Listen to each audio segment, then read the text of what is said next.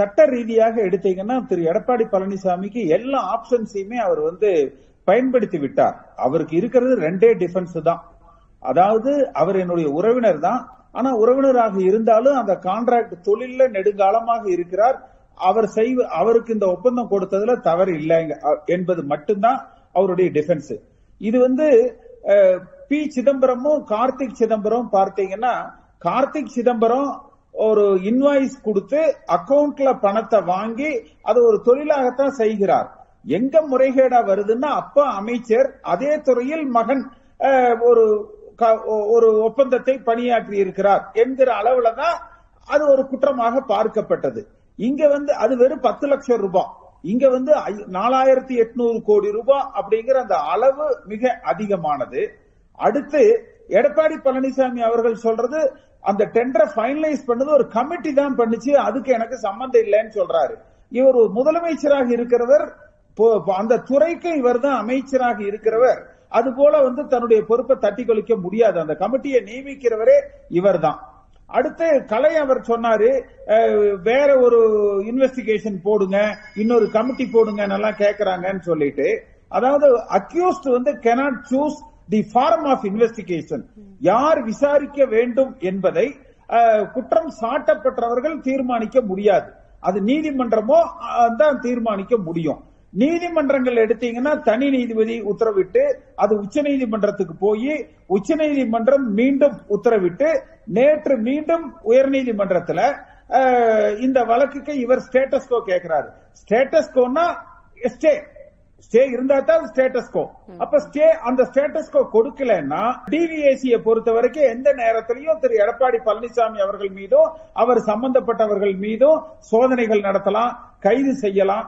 இது அடுத்து இன்னொன்னு என்னன்னா, சசிகலா அவர்கள் சமீபத்தில் வந்து இது போன்ற ஒரு ஊழல் வழக்கில் தண்டிக்கப்படுகிறார். அப்ப இன்னும் சர்வ ஜாக்கிரதையாக இந்த விஷயங்களை இவர் கையாண்டு இருக்கலாம். அல்லது இப்ப அரசியல் ரீதியா தாக்கம்னு பார்த்தீங்கன்னா, குறைந்தபட்சம் அண்ணாதிமுக என்கிற கட்சி எதிர்கட்சி என்பது வந்து எதிர்நீச்சல் போடுவதற்கு சமம். அப்ப எல்லோரையும் நீங்கள் அரவணைத்து வச்சிருக்கணும். அம்மா காலத்துல பார்த்தீங்கன்னா எதிர்கட்சியாக இருக்கிற பொழுது ஒரு மாற்று சிந்தனை அல்லது கருத்து வேறுபாடுகளை எல்லாம் கலைந்து எல்லோரையும் ஒருங்கிணைப்பாங்க. ஆனா எடப்பாடி பழனிசாமி என்ன செய்யறாருன்னா, அந்த எதிர்கட்சியாக இருக்கிற காலத்திலேயே எல்லாரையும் வந்து புறம் தள்ளுகிறார். இப்ப காங்கிரஸ் கட்சியில கூட பார்த்தீங்கன்னா அந்த தலைமைக்கு உண்டான தேர்தல் நீங்க அதிமுகவில இருந்து நீங்கள் இப்ப அதிமுகவில இல்ல, உங்களுக்கு அதிமுக தலைமை மீது அதிருப்தி இருக்கிறது, அதனால கூட நீங்க இப்படி சொல்லலாம் இல்லையா? இல்ல, நான் அதனால நான் சொல்லல. ஒரு சாதாரணமா இப்ப பார்த்தீங்கன்னா நீதிபதிகளும் நாம் தொலைக்காட்சிகள்ல பேசுற விவாதங்களை கவனிக்கிறாங்க, பொதுமக்களும் கவனிக்கிறாங்க. முன்பு எல்லாம் விட நீங்க அம்மா காலத்துல இந்த வழக்குகள் தொண்ணூத்தி ஆறுல வந்ததை விட இப்ப ஊடக தாக்கமும் பப்ளிக் அவேர்னஸ் எல்லோருக்குமே வந்து ஜாஸ்தி. அப்ப எது சரி எது தவறு என்பதை நாம் விவாதிப்பதை பின்னர் பொதுமக்கள் விவாதிக்கிறாங்க. இது போன்ற அந்த விவாதங்கள் வந்து நீதிமன்றங்கள்லயும் ஒரு தாக்கத்தை ஏற்படுத்தும், விசாரணை அதிகாரிகளிடத்திலும் தாங்கள் நேர்மையாக இதை விசாரிக்க வேண்டும் என்கிற தாக்கத்தை ஏற்படுத்தும். அதிமுக தொண்டர்களிடத்திலும் அந்த தாக்கம் வந்து இருக்கும்.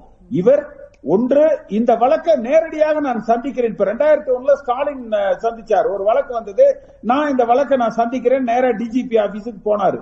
அப்ப அது விமர்சனங்களுக்கு ஆனது.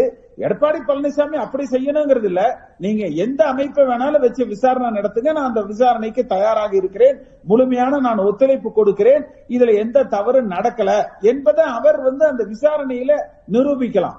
அது குறைஞ்சபட்சம் இவர் முதலமைச்சராக இருக்கிற காலத்திலேயே கூட அதை செஞ்சிருக்கலாம். இவர் ஏன் அதை உச்ச நீதிமன்றத்தில் இவர் ஸ்டே வாங்கினார்னு தெரியல, அன்னைக்கே இவர் வாங்கி அந்த வழக்கை முடிச்சிருக்கலாம். ஆனா அரசியல் ரீதியா செஞ்சிருக்கலாம், அப்படி செஞ்சிருக்கலாம். இப்ப இந்த வழக்கு தொடர பட்சத்துல அரசியல் ரீதியாக அது என்ன தாக்கத்தை ஏற்படுத்தும் நீங்க பார்க்கிறீங்க?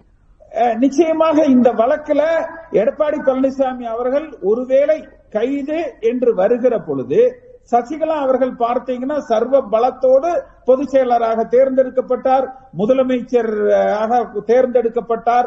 ஆனால் அந்த உச்ச நீதிமன்றத்தில் அந்த தண்டனை அறிவிக்கப்பட்ட பொழுது பார்த்தீங்கன்னா கடைசி நிமிடத்துல வந்து அதை தவற விட்டு விட்டார். நீங்க உங்க டிவியில தான் கார்ட்டூன் போடுவீங்க, ஓபிஎஸ் இபிஎஸ் வழுக்கு முறை ஏறிக்கிட்டு இருக்கிறாங்கன்னு சொல்லிட்டு. அப்ப அது போன்ற ஒரு கார்ட்டூன் வந்து வரும். அப்ப இதுல ஒருவேளை அவருக்கு இப்படி ஒரு செட்பேக் அவர் சந்திக்க நேர்ந்தால் நிச்சயமாக கட்சியினுடைய தலைமை பதவியை அவர் தக்க வைத்துக் கொள்ள முடியும்.